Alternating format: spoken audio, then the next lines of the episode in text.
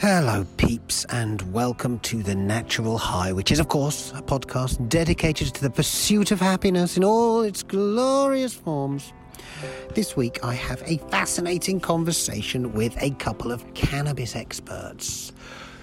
I have always been interested and enthused by cannabis. I've always found it strange how there is such a stigma attached to the plant when you compare it to something like alcohol, for example, which is so widely and used and socially accepted, whereas cannabis, which would seemingly have lots more medicinal benefits than alcohol, has always been um, scapegoated, pariahed, ostracized. Um, sent out to the peripheries of social acceptability. That's all changing in America, of course, slowly, state by state. I live in California where cannabis is legal and is very widely used. So I ask all sorts of questions to Susan and Simeon about their involvement and their history with the plant, their experiences of how it's healed people and how they use it to heal people, and the important elements and agents of THC and CBD, what each of them does, how important each are, and how to grow it. So, loads of great stuff. I myself, as I said, I'm an enthusiast. I've seen the light and the dark of the cannabis world. I myself had some great experiences on it. And then, you know, there are the darker stories too, the terrifying stories, such as my father in law, who came to Amsterdam to stay with me a couple of few years back now and thought he'd give it a try. Try some some Amsterdam weed. Uh, he was enjoying it a lot to start with, but then he had a second puff, and it was a ter- quite terrifying experience for the poor man. He said, in his own words, "I feel like I'm using up all of my smiles." The poor bugger felt as if he was hanging off the curtains. He uh, felt as if his arms were 12 foot long. He was sort of stumbling around, groaning.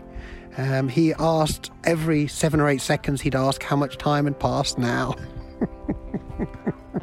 it was a terrifying experience for the poor man. I think he still maintains it's the worst experience of his life, the poor fellow. So we won't be trying that again with him. But yeah, um, let's talk about it. Let's let's find out more about cannabis. You can find out more about Susan and Simeon and their brilliant work. They have a virtual forum every week which you can join, talk about growing cannabis and how it might be of medicinal benefit to you. But you can find out more about that by going to thenaturalhighclub.com forward slash cannabis. And I really do hope that you will enjoy the show. You can follow us on Twitter at Natural High Club. So let's crack on. Um, really enjoyed this one, and I think you will too. Speak soon. Bye.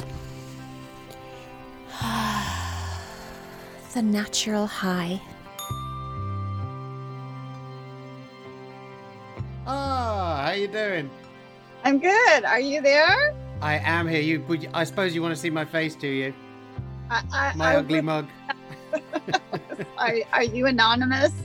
And I generally, so basically, I've moved around so much over the last. Um, wow, you've got such a cool background. hey there, how you doing? Oh, doing? there- Hey, how's your daughter? I was carrying her down the stairs first thing in the morning, and I slipped, and I saw I slipped down the stairs, and she slipped down with me, and then she slipped down my legs, and oh my god, yeah. So I did all of these courses on you know child eh, on emergencies for children and stuff like that, but it all went completely out the window. All of my learnings went completely out the window when this happened. I was just I went into meltdown. Oh, yeah, it, totally and completely understandable. By the time you have more, if you have more, by the time you get to your third, you're like, ah, you're fine. so you've got a, you've got more than one then, have you? You've got a few? well, I have one biological child and two adopted children. So, Wow. so I, my oldest has just graduated from San Francisco State. She's going to be so she's getting ready to go to medical school. Wow. And then- And I have my middle girl is from is from China, and she's just starting college. And then my youngest one is from Guatemala. She's Mayan, and she is a freshman in high school. Oh my god, that is such a that's a really interesting story in itself. I don't want to go back on about myself again, but this is something we've considered. We thought if we're ever going to have another kid, then we'll probably adopt. So, what, what motivated you to do that? Like, where did that come from? Well, my my biological chart. So yeah, my biological chart. So I owned a business, an interior plant business. So I was a total career person. Okay. And then I I really really wanted to have a baby, and so I got married at 37 and had a baby. My husband had had a vasectomy reversal, so he's been game for all of this stuff. So I've got to applaud him. And then um, wow. And then I had back labor, so it was three days, and I'm like, I am never having Oh another. my god. So I was my my oldest child is just has had insomnia her whole life. So we were at the library, and you know I'd have to pick up a stack of books to read her because I'd read her to sleep every night, and it, sometimes it would take a few hours. So I picked up this one book off the table, and then I was reading it to her, and it was about this woman who went to China to adopt a baby, and the name of the book was "I Love You Like Crazy Cakes," and I'm like, "Oh my God, we're doing that!" Because I had since I was a career person, I didn't know anything about any of this stuff. I mean, I never even heard of Chinese adoptions. Right. So I, so I, so I'm like, I told my husband the next day, I said, um, we're going to China to adopt a baby. And he's like, of course we are. so we, getting Tara. And it's like, she is the joy of our life. She's just such an amazing child. wow. So how old was she when you adopted her? So she was 13 months, and Hmm. that's about the, about the age. Um, China's gotten more difficult to adopt because um, when they had the Olympics there, uh, they got a lot of bad press because Americans saw all the babies leaving the country. Hmm. And now, what's really interesting is I was working on a piece of property across the street from my house, and this Chinese man walked by, and he was an exchange teacher. So he was just, he's Chinese and lives in China, and he was just here for six months. Right. So we got to talking, and I told him about my my daughter Tara, and he said, so when we adopted Tara, we're in a hotel with 500 girl babies. Nobody was allowed to do- adopt a boy. There there weren't any boys for adoption.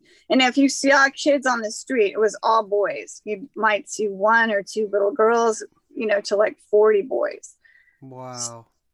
um he said so that was okay so she's 18 so that was 17 years ago in 17 years it has totally changed he said nobody wants a boy baby and everybody only wants girls and if you have a boy it's considered unlucky and if you have a girl it's considered lucky and if you're lucky enough to marry a woman because they're so hard to find that she gets to totally tell you what to do and he's totally in charge. So all these five, at least five thousand years that we know of, right, of patriarchy, Yep.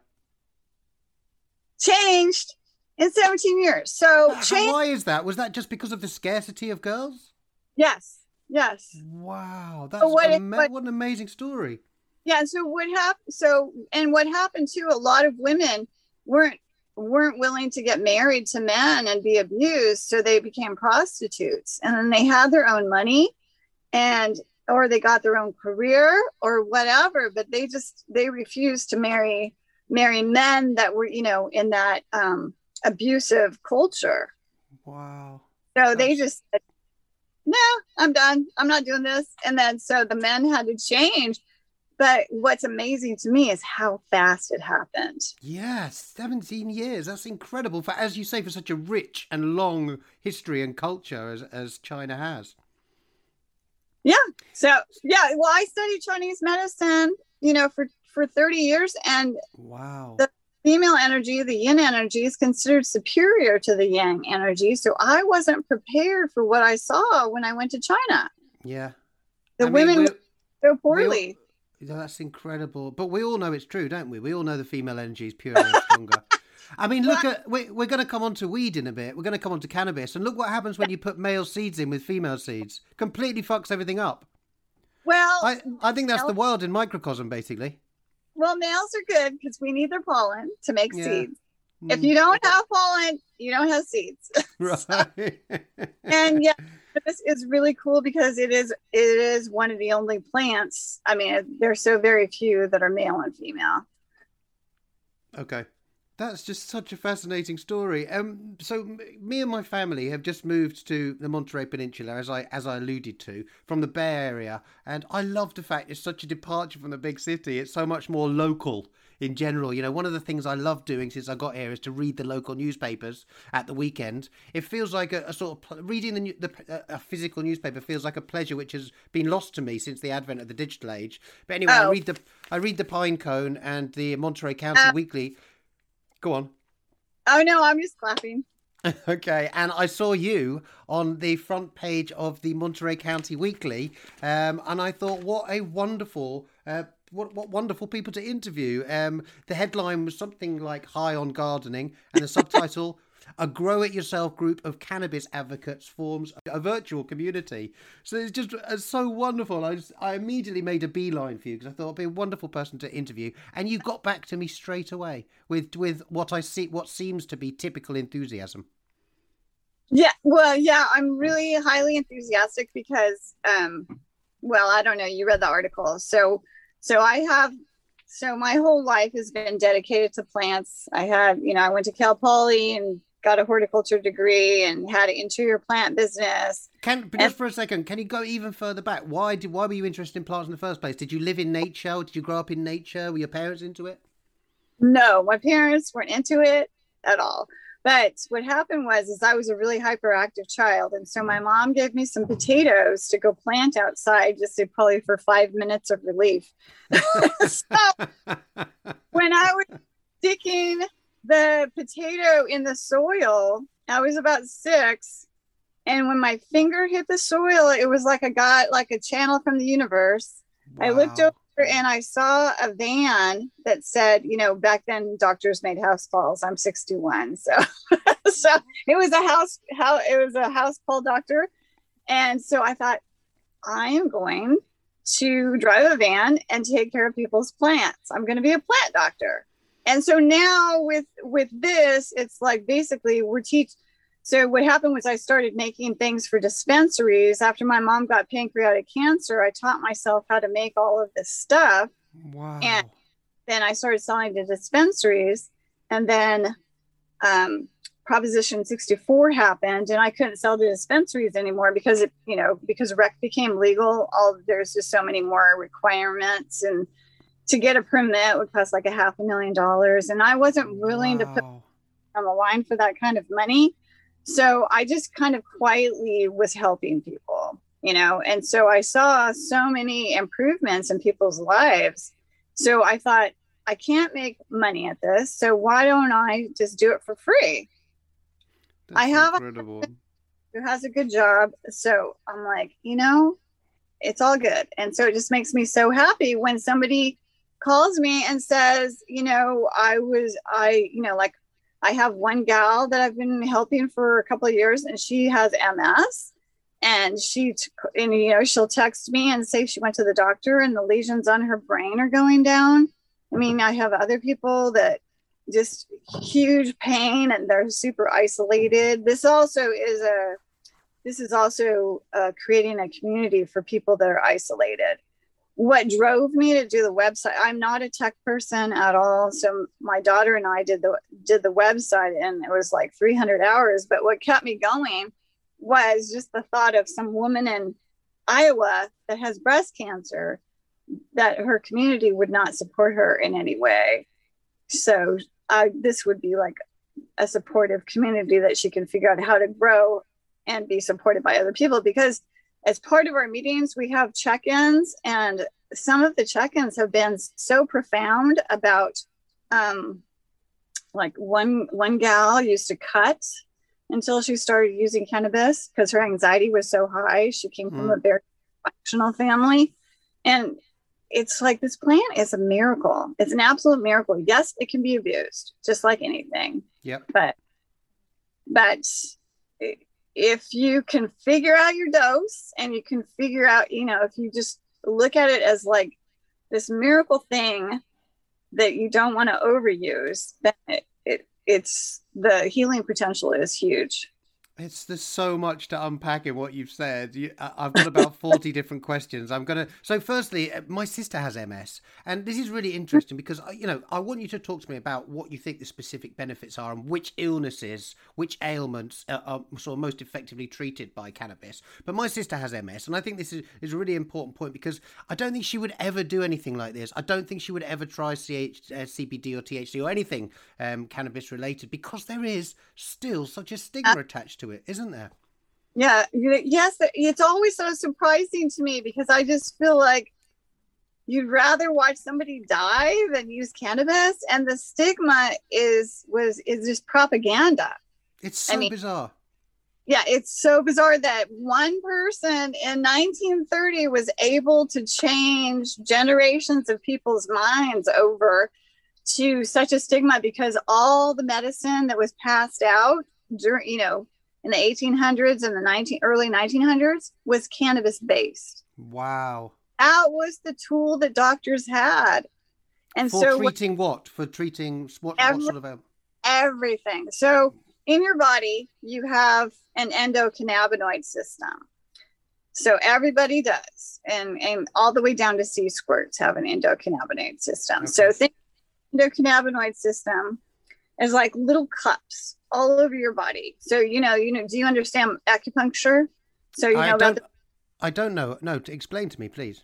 So, oh, acupuncture basically, uh, there's meridian in Chinese theory. There's meridians throughout your body, and these are electrical pathways. And so, on your electrical pathways, on these meridians, are these little cups everywhere, and they're called their endocannabinoid receptors. And what cannabis does is the phytocannabinoid, it locks into your endocannabinoid receptor and fills it up. So when you have disease, when you age, all these kinds of, you know, when you're born, your endocannabinoid receptors are full. Okay. Age and stress and wear and tear, they start depleting. So yeah. cannabis brilliant for anybody who has aging related illness and it it locks in. And so what C and what what people don't understand about CBD is CBD is actually a bomb that goes around that just holds it in place. So THC is the real medicine. CBD ah. really not that super effective. You really need at least a drop of THC, even if it's right. just so um, have you I mean have you ever heard of people going to the dispensary and getting the CBD cream? It doesn't last that long, like 15 minutes maybe. Wow, but that's a huge industry, right? CBD stuff in itself is like being sold yeah. left, right, and center now. But that's not. Well, but it does it's not as doesn't have the medicinal powers of without THC. Exactly, but see what happened was is that all the tobacco farmers were going bankrupt in Kentucky. So Mitch McConnell made it legal for commercial growers to grow hemp and so it's very low in THC. And what they do is they they take out all the THC in an industrial process, but you need just a trace of THC to make the CBD work. Right, amazing. And so I, I must just say, Simeon has now joined us. Hello, Simeon. Oh, there. Oh, it's how you doing? Yes, I was. I've been waiting. I was like, I'm in the waiting room. So I, I called you, Susan, but you didn't answer. And I was oh, like, man, oh. So yeah, I just been waiting. No, I've been. I try to get it for like the past three times. Like, oh, let me in. How you doing, Oliver? I'm great, and it's my fault. I was the one that should have admitted oh, no, no. you to the waiting room, but I was so fascinated by what Susan was telling me that I've completely forgot to look. no worries, no worries. How's your daughter doing? Susan uh, was telling me that um you had an accident. Yeah, she's doing great now. Thank goodness. We're we're new parents. We don't have any experience, so you know everything is the end of the world when a sort of minor issue occurs. Um, things can you know everything goes into meltdown. But we are feeling very fortunate and very healthy this week. Thank you very much. How do you know Susan? How did you guys meet? We met in the Monterey area. So I moved to Monterey, California, and we joined Toastmasters. And last year, whenever everything was transpiring with all the division and hatred in the world, we collabed together. Just kind of connected and kind of discussed what was going on. Susan and I actually did a presentation before discussing all the division and the just the yeah, it, it sounds bad with the hatred that was going on in the world. So we kind of just collabed and kind of came from one end of the world to the next end of the world and we came together and we just wanted to help. So. I did a speech. Susan did a speech. We both collabed together and kind of discussed. yeah, it's, it's hard. It's hard. As you know, it, 2020 was not the brightest or the greatest year, but uh, we're here, we're living, we got through it, and it's still, unfortunately, there's still a lot going on in the world. We were hoping that quite a bit of people woke up with all that was going on, but it's still a lot of sleeping people out there that's kind of dealing with depression and don't even realize it. They're going like autopilot, um, drifting, and we just want to help people get through that. Honestly, it's because I reached my lowest point during this this past year, and it got to a point of racing to where it came from. And Susan, you're not aware of this, but you'll hear about it on Saturday. So it got to a point to where you reach a point into life when it hits you hard, and you get to a place where you look in the mirror, you don't recognize yourself anymore. The depression that you're going drifting in life. You get to a place to say, okay, where is it? What's happening? What's going on? You grew up, I grew up in Houston, Texas, so it's like the macho, oh, I'm so tough, um, male ego, right?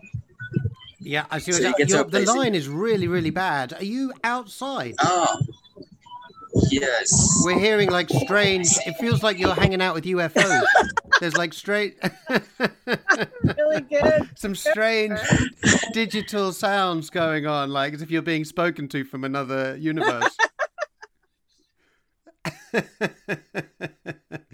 it's uh, are you still with us? Uh-oh.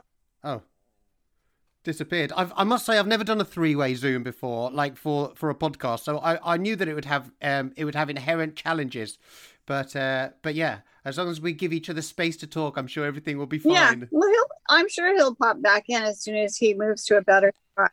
Oh, I hear him. Yeah, we can hear the UFOs again. You still hearing UFOs? It's it's Huddle's it seems a bit better for now. some reason.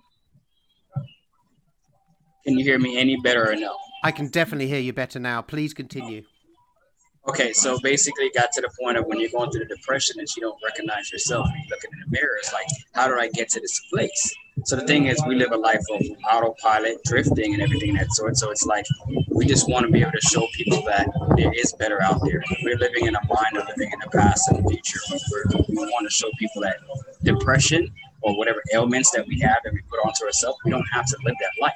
We're used to that life because that's the conform way of thinking of it. But cannabis is a way that has helped me tremendously is which is why I'm here with Susan because it helped me in my journey when I feel like I reached the lowest point of my life. So I absolutely believe in what we're doing. It's going to help many people. It'll kind of just not just an eye opener, but a mind opener as well as well being overall. So that's how Susan and I met with all the hatred in the world or the division that we saw last year. And it, it helped tremendously being able to like meet one another and get together. Yeah, definitely. And yeah, with everything that's happened with COVID over the last year, I, I'm I'm always okay with adversity as long as I learn from the adversity. And my biggest concern with COVID is that, you know, will we learn from it? Will we learn to treat each other better? Will we learn to treat animals better with more respect? Will we have a better relationship with the planet and the environment? I want the answer to be yes, as a consequence of everything that's happened. We look at it and we say, wow, you know, we've caused this to, to a large extent. We have caused this situation. What are we going to do about it now? Are we going to move forward or are we going to go back to business as usual? Do you feel hopeful, Susan, about the future based on what's happened over the last year? Do you think we will learn our lessons? I don't know. I think the lesson is to share, and I, I, I just feel like COVID really brought that we need to share with each other as much as humanly possible. And I feel like the more we all um, share as much as humanly possible what what we do know or what we have and you know and and include people that might be isolated i feel like the healing potential is just exponential Absolutely. It sounds like you've always had that sort of healing. You, uh, healing has always spoken to you throughout your life. Did you? Is that the first time when you did, planted the potato that you felt you were going to be a healer of some kind? Were your family? Did your family have the same sort of intuition or uh, and impulses? Is it? It's just something that's always always spoken to you naturally. my yeah my my family wanted me to go into computers because my dad was a world famous computer scientist he he invented some Wow. computers on the planet so they they were pushing me in that direction. so when I the ornamental horticulture major, they're like, no way, it's not happening. So I had to fight for it. But um, yeah. Uh, amazing. do you think that there there are? Uh, do you think there are there are still situations, there are still ailments and circumstances where people need pharmaceutical drugs, or do you think through all of your experience with you know um, with the, the um, Chinese medicine and with cannabis, do you think that every ailment can be prescribed and treated by through natural means? Well, I feel like allopathic medicine is really good for people when they're in a critical stage, like if they have a heart attack or they have a stroke or you know they break their bones or you know something like that, something that is acute. Allopathic mm-hmm. medicine mm-hmm. is brilliant, but for okay. illness, I feel like um, uh, herbal medicine is the best because we've got to we've got to get the the body. So a lot of acute medicine is like it treats it acutely, but it's poisonous to the body. So right. we have to tonify the body. And so once we get you past dying, then let's teach you how to take care of yourself so that you can live the most functional life as possible. Balance, yes, so true. I had a friend who had all sorts of different ailments, and you know, she was going to doctors who were treating the, spe- the specific elements of the ailment, it, you know, on their own in isolation. And it just felt like nobody was looking at the big picture and sort of trying to restore the balance in her body. And you think that natural medicine can do that much? Oh, better. yes, definitely. But it's, you know, it's the whole mind, body, heart thing where you have to, you know, meditate, eat right, Mm-hmm. So Simeon has this thing where, you know, um, in the morning he gets up like super early and he meditates, he journals, he exercises, and he, um, what was the other thing you do, Simeon? Read. Read. yeah.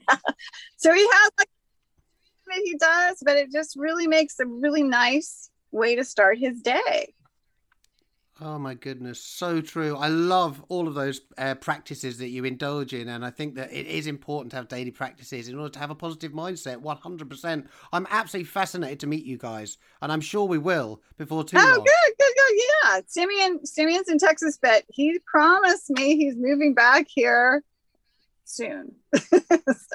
so I want to talk a little bit more. I cannot wait. I want to talk a little bit more about the benefits, the medicinal benefits of um, of cannabis, of THC and CBD. Where are you seeing the most effective treatments in terms of treating what ailments? Mm, the most effective treatments, I would have to say, there's two two things that I see with the most effective treatments, and one is is making so I have an article on Facebook and I'll send it to you, and it's on eating raw cannabis. I kind of stumbled on this on my own before I read the scientific studies. But raw okay. cannabis is actually more medicinal than decarbed cannabis, which means like a joint or something like where you light it on fire.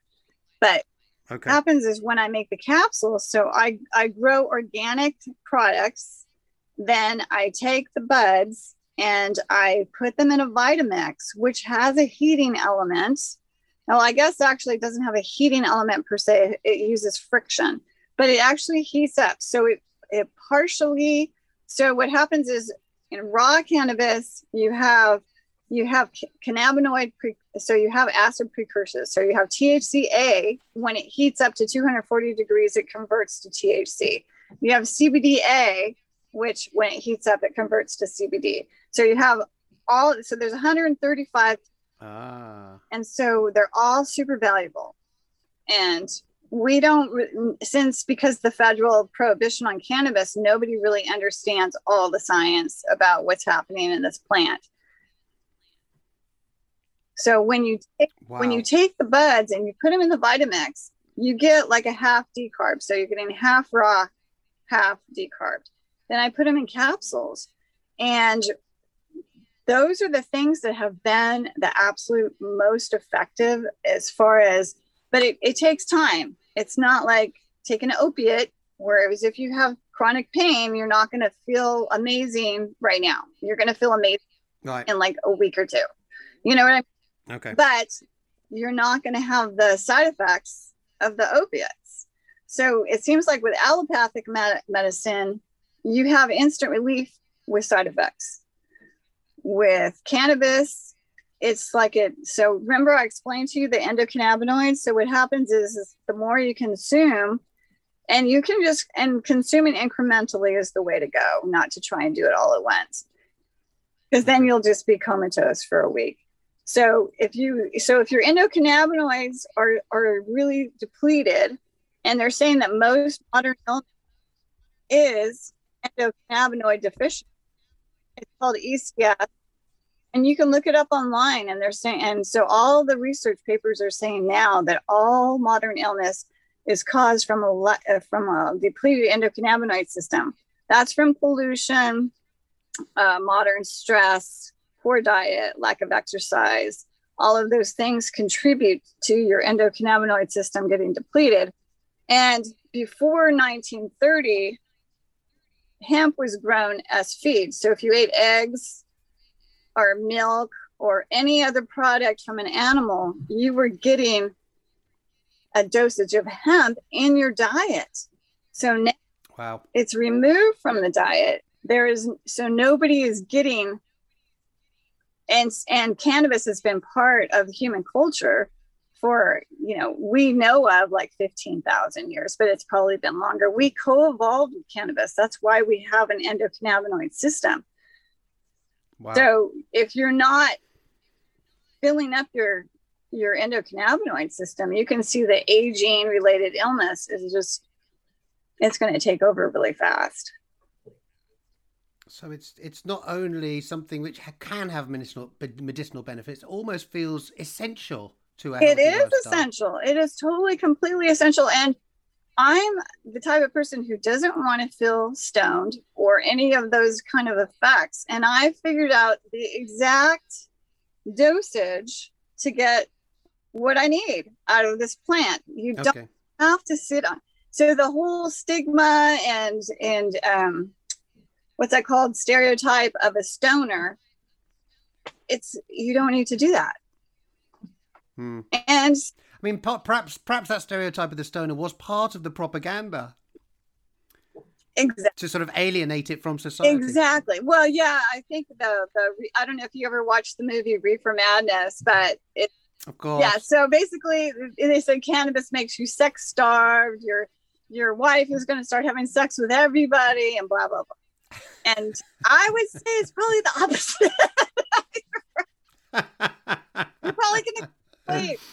Uh, yeah, I, I, I know exactly what you're saying. um, so how do so how do you take it then? Um, so I make cookies. So I I infuse coconut oil with cannabis, and then cookies mm. out of them. And so I figured out my exact dosage because I have really bad insomnia, and I'm diabetic. So I make keto cookies, which so they don't have any sugar or grains and I make a cookie and then I have that and then I have uh, and that's high in THC and then I have take a capsule of four CBD strains that I grew and that combination so I'm getting my THC and my CBD and I'm getting that combination and I just do that right before bed.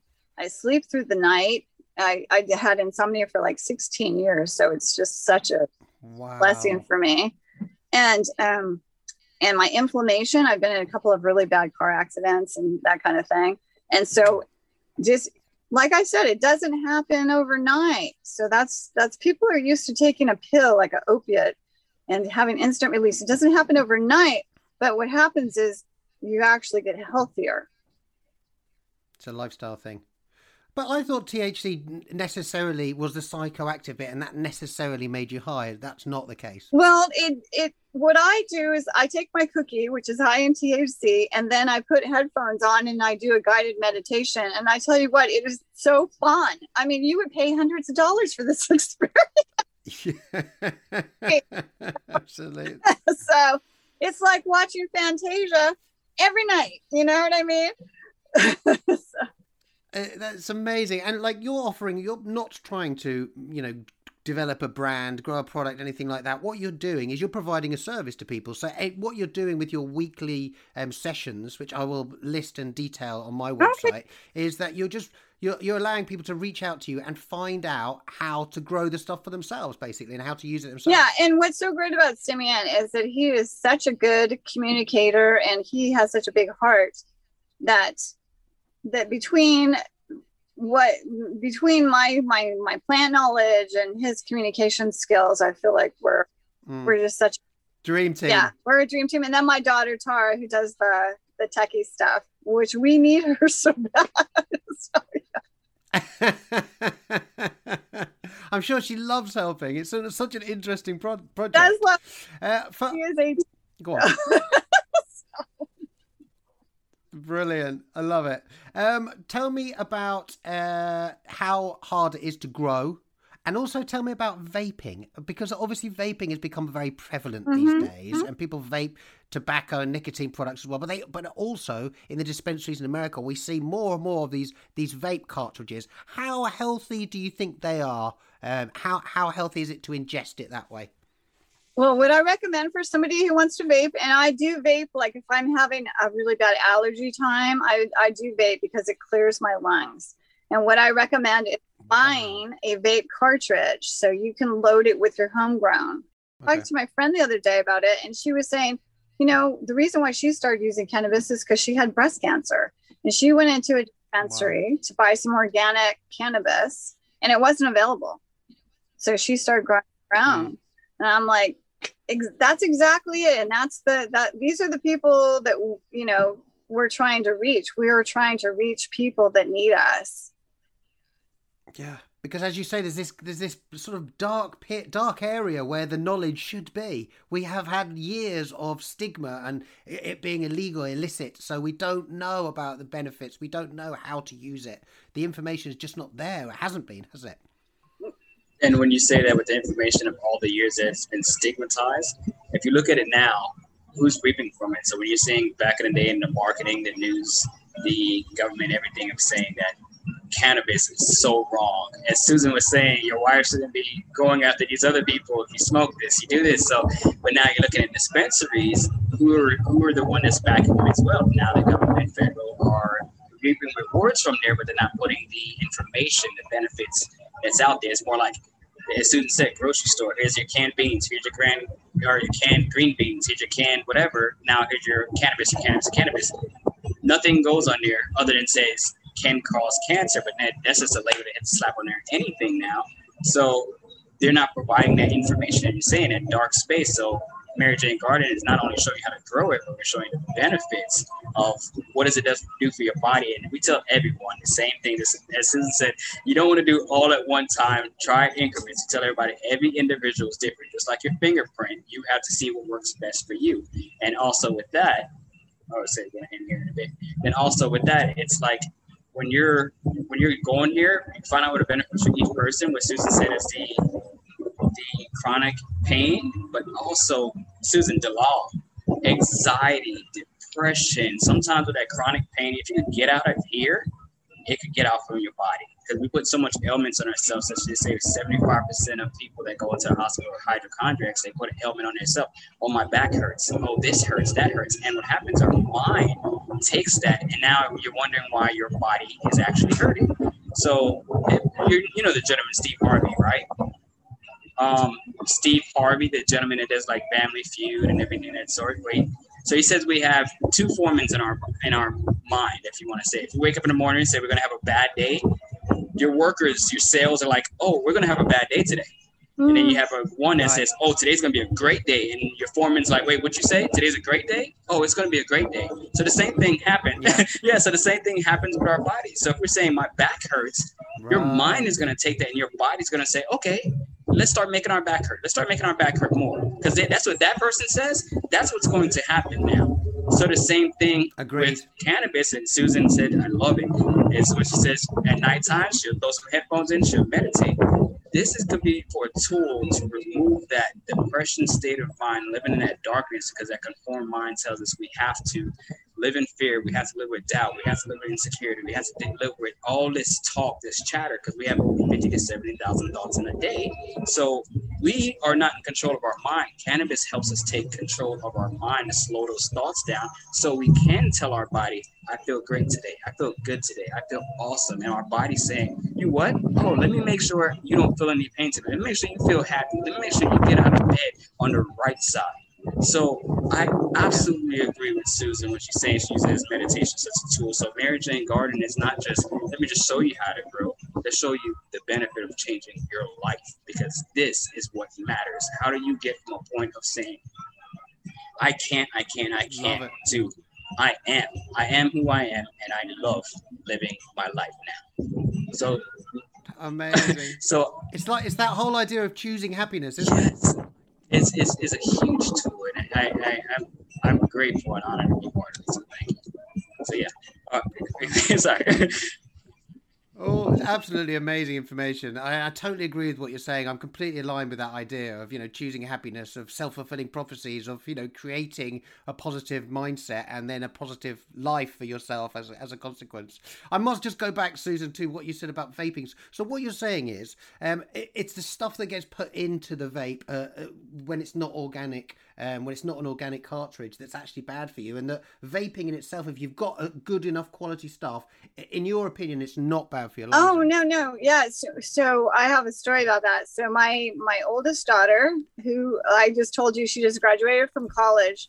When she was in junior high, she she developed severe asthma. She's gay, and so I'm guessing it was the stress of being gay that did it because uh, it just seemed like it just came on all of a sudden. It would be like, and her trigger was secondhand smoke. And so we would be out in public, and like if somebody was smoking a cigarette, she'd just be down on the ground. And I'd have to take her to the hospital. She turned blue. It was very scary. Oh. I, you know, we took her to the asthma doctor. She was on all the Western meds because I mean, I'm like, I don't want my daughter to die. So even though I'm not super good with Western meds. We put her on all that stuff. She had the nebulizer. She went to York, which is a school down the street. And, you know, they used to call me. I just was, the phone would ring and I would just go into high alert because, you know, I could get there in nine minutes in my car. I had it timed perfectly because she would be having an asthma attack and it just used to scare me so bad.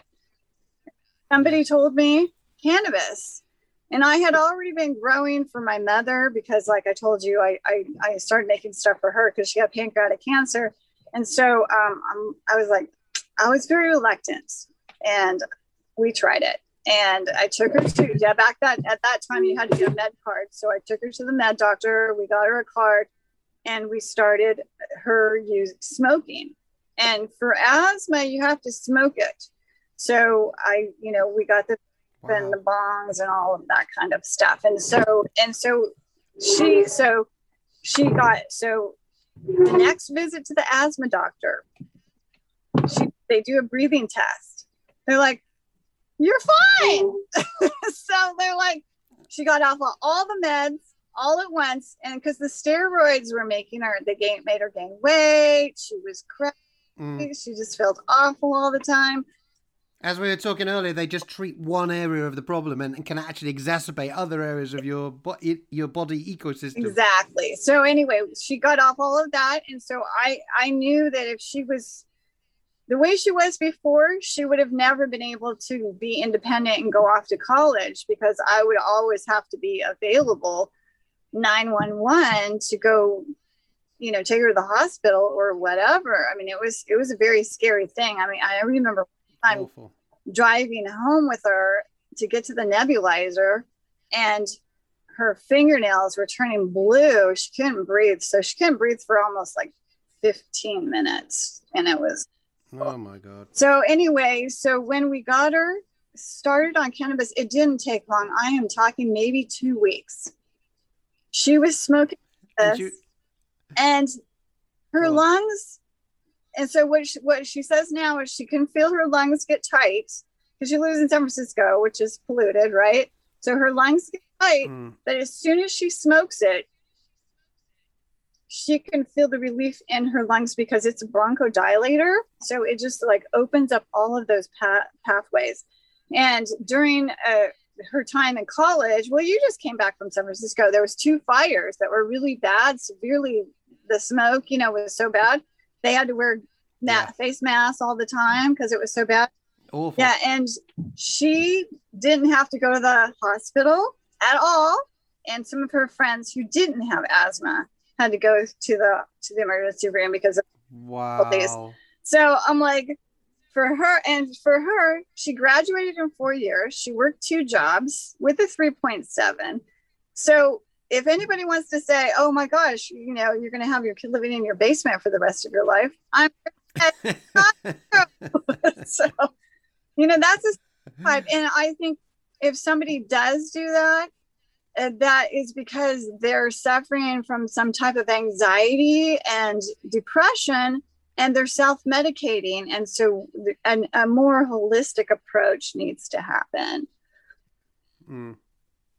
That's an amazing story. It's, it really sort of reassures me about the use of vape in general. For you know, if I want to ingest cannabis that way, then it always concerns me. I think it's this is bound. This must be bad for your lungs. But as you say, it's all about the quality of, of what's inside. And you're suggesting that it is still really hard to get organic uh, cannabis Mhm. in vapes, i in cartridges, in in dispensaries. yeah So how would we? you so that's why we've got to grow it ourselves. you live in monterey right yeah Correct. so if you want i'll be happy to give you a couple of plants to grow this year Amazing. We're just having veggie boxes uh, put into our garden so that we can start growing. How difficult is it to grow? Is it something you can just plant it like a tomato and leave it, just water it every now and again, or is there a lot of maintenance? it's exactly like a tomato but just like tomatoes if you want a giant harvest you you got to pay attention and put some inputs into it and so okay. Or and if you want big buds, there's things like that you can do, like tying down the stems so light gets down to the the buds on the bottom and that type of thing. So I I always tell people the first year, that's your learning year. Just don't worry about it. Yeah, Okay. counts, just be happy. But your second year, you're you're gonna get a couple pounds. If you if you because you'll figure it out. And how long does it take from start to finish? Is it something like three months, or, or and do you have to do it at a certain part of the season? Well, I'm an outdoor grower. Um, indoor growers can grow all year, but it's not good for the environment because you're using all of that electricity for the lights, and the plant Hmm. not like it. And trying to grow indoor without pesticides is virtually impossible. So I have a greenhouse, and I grow in a greenhouse and outdoors. And so I started planting seeds in April and I'll be harvesting in October. Fantastic. So, uh, and can you grow all? Year, can you not grow all year round? Then you have to plant in, in around Well, April they can for where we live. doesn't like it cold. So Mm, it evolved in compost piles in the steppes of Mongolia. So it's kind of like this tri- this tricky. It likes a little bit of wind, but it doesn't like to drop down below. So it's basically if you grow it the way it, it grew naturally in the wild, it's just a very seasonal thing. But just like exactly like tomatoes, you can buy hothouse tomatoes, but they don't taste like anything. If you grow a Mhm. tomato, you want high heat. You want it outside. You want it in the sun. It's exactly the same as a tomato. I mean, I just can't think of two plants that are more alike. Oh wow. Um, okay, so so uh, for the the Monterey climate, then we can grow exceptionally good quality, potent uh, cannabis. Yes. Yes. I think Um, the I grow is fabulous. so and and and so it's what's interesting to me as well about cannabis is that you seem to be able to grow so many different types Mhm. which all have different effects for example some of the best experiences i've ever had on on cannabis have been when i've gone out into the countryside i used to live in amsterdam in the Oh. netherlands uh, and i've got a I've got a dog. He's one of my best friends in my whole world. I absolutely adore him. Nothing it, it gives me greater pleasure than going out into the countryside with him and running around like like um, kids basically. Uh, and sometimes I would I would you know have a bit of a vape beforehand, and some of the strains I had just gave me so much energy because there is again this association with it chilling you out, making you relaxed, and you don't really want to do anything. But I've always found that the best ones for me have been the ones that have given me even more energy and made me enjoy like make made all of the colors around me even more strong and and, and you know jumping off the page and and just feeling alive and more energized. exactly. There's daytime strains, there's nighttime strains, there's evening strains. Um, you can breed your own strains, which I've been getting into lately, and other people do as well, like backyard growers. So, one of our members, his wife has chronic migraines, and so he's been breeding and breeding and breeding just to get the exact strain that will give her the. Wow. And I also feel like it's your ecosystem in your exact environment. You can breed a plant that will just love your weather. Right. Okay, sure. What about four energy then? What strains are good if you want to ha- enjoy that sort of kick of energy when you take You it? want to talk about that, Simeon?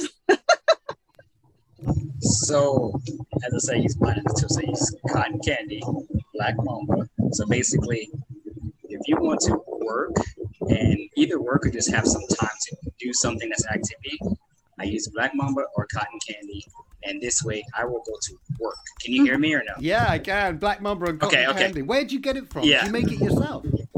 So Susan gave me a plant last year of cotton candy, and beautiful plant, got some nice sized buds and everything. But cotton candy, if you want to do some like right now, if you're doing work, you'll be f- focused, just in tune, and anything else going on in the world, you're like this, and everything. It could be chaos going around. You're just like, okay, just just going like this. So I absolutely agree. I, I love the pick me up to where I'm able to just stay consistent and in the present moment because that's whenever whenever you might get some time just slowing down, but you're actually in the present moment when you realize that the time itself slow down because you're not mind is not here and there. It's like having blinders on when you have a, a horse or a racehorse and you're just going like this, looking straight down the lane. This is exactly what it feels like. It's like, oh my gosh, I, I if you like Susan said with her daughter doing four years, three point, I think it's a 3.6, 3.7. She had to have her blinders on like this when she did working two jobs. And I'm talking about she's working, not like a regular working, she's working. So I love, like, make sure you try cotton candy, I try black mamba. Definitely. Susan, what would you, You know what what? other strain I'll, would you I'll say? grow some- I'm growing cotton candy this year. I'll give you some. I don't. I just go. Yeah, So- and the best way for you to do it is to grow your own, and then. you'll- Definitely. And then your energy will be into the plant, and you will have the symbiotic relationship, and the plant wants to help you, and and you want to help the plant. So it's it's a beautiful thing.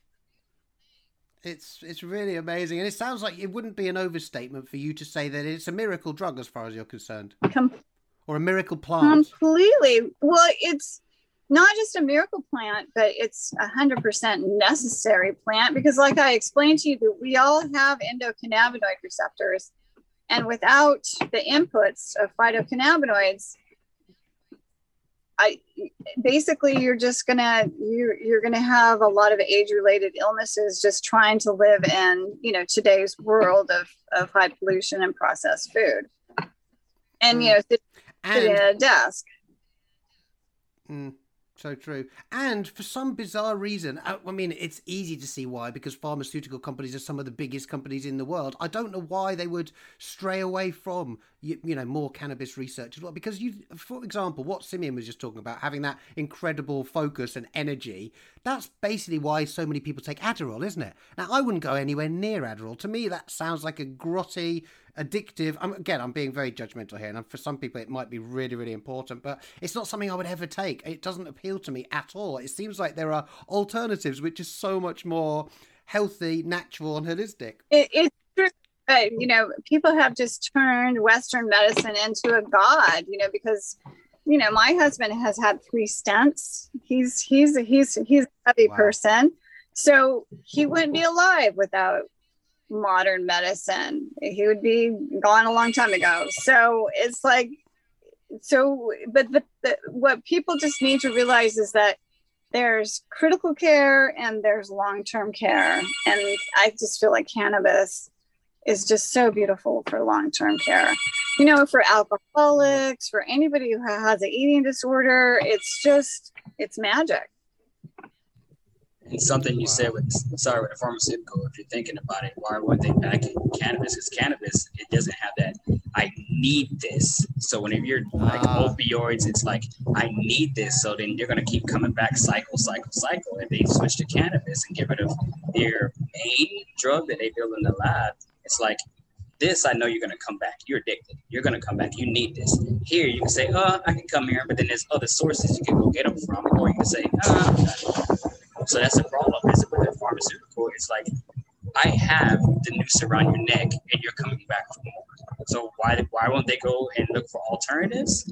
Because they already they already found a system that has their circle going over and over and over. Wow, so that's that's why so I believe true. they won't do it. Yeah, so so true. Let's talk about big business for a second because a couple of years ago I went on a marvelous trip around the Emerald Triangle where we know that lots of you know marijuana and cannabis has been grown for for decades basically. I don't know the exact history there but i know that it's a it's a real rich source of cannabis. And the, guy that i spoke to absolutely charming guy and his wife and they were talking about the the the um, challenges that they face now as growers as marijuana and cannabis became legal in various states around america. You alluded to it earlier as well. You said once it became legal you'd have had to pay a stupid amount of money for a license um, in order to grow something which you've got years of experience growing uh, because of the legalization, are independent people being pushed out of, of the market? It used to be it used to be people cared about what they were doing. Now it's just turned into it's all iceberg lettuce spread with God knows what. It's just all about how fast can I turn this around. Uh, Wow. And with the fires last year in the Emerald Triangle, there was a, there was a cannabis shortage this year. So I understand the prices have just gone sky high. And the yeah, I'm an advocate. It, just like I won't buy, yeah. I won't buy a tomato. You you can't make me buy a tomato. so, what about a farmer's market? Will you go to a farmer's market and get a tomato? No, they don't smell like tomatoes. Pick up a tomato wow. farmer's market and smell it. Go mm. smell like a tomato. No, because what's happened is the soil is just eh, tomatoes are heavy feeders, just like cannabis, and so to grow a good tomato, you have to have a lot of stinky inputs, you know. So, you know, compost, compost tea, worms, you know, all that kind of stuff. So so interesting what you're talking about because I've I felt a little bit hopeless about this situation. I just assumed that there'd be this inevitable charge of corporations to take over the cannabis business, as is happening. But as you say, there is a beautiful solution, and that's just to take matters into your own hands. Yes. Hands. Yeah, I'm a big do-it-yourselfer. I totally believe in doing everything yourself as much as humanly possible. I mean, I, I like to I like to hire people. That I like to give people jobs and that kind of thing. But I just feel like the more you can empower people to take care of themselves, then it's just a beautiful thing it makes so much sense in terms of your carbon footprint and your treatment of the environment as well. If you're creating things yourself rather than you know getting all buying all this packaging and having things oranges and tomatoes sent from the other side of the yeah. world to eat, you know, it makes so much sense in so many ways. I love cooking. I haven't actually got into gardening yet, but I'm sure I'm going to have the same sort of feeling about it. It's just something which is really enjoyable and almost medicinal for me to do. It's um, it's like a meditative process. Um, c- cooking. I find that my mind can clear, and I'm hoping that I'm going to get the same sort of feeling from from gardening, which we're definitely intending to invest time in over the coming years. Do you get those feelings? yes, every, every day. but go. Or me, you want me? Oh, okay. I didn't. I didn't know if you want me to go. So recently, I started growing some avocado seeds, and I feel like a brown papa. So when you're talking about you might feel that way, yeah. yes, I think you will feel that way when you start your gardening. Because I, I have some avocado seeds now. I'm seeing the leaves and the stem come up, and I'm like, it's like literally you feel like you feel very yes. proud the fact that you get to cook what Susan said. You get a farmer's market, you don't smell a tomato. You get to go to your own backyard and pick your own food and go cook it yourself. So I think that will just add value to your now avocado is one of my favorite foodstuffs could i cook those in could i could i grow those in california or does that have to be a hotter climate like texas? You know there's an avocado tree right down the street from me. I'm in Del Rey Oaks and it's huge. I've tried like four or five times in my yard and i can't do it because I have a, a, microclimate in my at my house where it gets colder at my house and it gets hotter at my house. And avocados kind of like it more like you know so if you can do a little sheltering situation protect it from monterey doesn't get you don't get the bright sun that i get in Del Rey Oaks delray oaks is its own little microclimate but in monterey the, the thing that you're going to just have to do is to keep it warm. If you got a way to do that, then you can grow avocados. Amazing. So, what, are you hopeful about the future then? What do you think it will look like, the cannabis industry, and what will what will the landscape look like in ten years' time? Will we have a much better understanding? Will we be embracing cannabis en masse? Will governments and countries be embracing it for the medicinal benefits that it so clearly has? Or do you think we're still going to have this slightly, you know, grotty image of it, and you know, uh, this stigmatized image? What, what do you both think about that? Hmm. Why don't you go first? I'll have to ponder this one. So I think it'll be split because look at us, look at our ruling right now. We have Republican, we have Democrat. So you have different perspectives. So for many years, this it's been stigmatized that cannabis is awful. But now you have the younger generation coming in saying, no, it's it's actually fun. It's good. It's everything's going well. So medicinal side of it is that you have people that have it, severe anxiety. You have people that have seizures. You have people that have just Tourette's and it helps them so that they're looking at saying, if I could, the same thing we said earlier with a pharmaceutical company that's going to provide you with something, hey, this fixes this anxiety, but it gives you severe diarrhea, it gives you this, it gives you this, it gives you this. So it's like, why take something that's going to give you five other symptoms, and now you need something to fix these five other symptoms, which will give you more five. So now you got 15 to 25 different symptoms. So it's like cannabis will help you with here, here, and here. So I think it will over time. It's the same this here, this form that we're having right here on the Zoom call is the start. It's you. It's the conversations, the discussions, opening up and talking about the benefits of how it can change and help the world. So I do absolutely believe in the next ten years it will help. But the perspectives of others, the same thing with you have the blue sta- states, you have the red states. You're still going to have some people that are on the other end of the Yep. spectrum that's saying, "Oh no, I'm not willing to do that. I'm not willing to do that. That's going to have my wife do this. That's going to have my children hang out with bad crowd. It's going to have." It's like not necessarily because you could have any symptom or with no no cannabis, a world with no cannabis. People still have their perspectives, their opinions, and they're still going to decide to do what they want to do. So yes, I absolutely believe that this will help. These discussions like this, these open discussions, will help change and form the world to be more consciously open and ready for cannabis. But as of right now, it's we're still working. This is why we're having these, these discussions. But I absolutely believe it can change. It can help. The same you said with COVID. Do we believe? Do we go from here? I do believe these discussions are what's going to change the world. Because the thing, if you want to help the next person, when Susan said, allow somebody to help themselves. Whenever you could, how do you, how do you, how do we change the world? We change here first.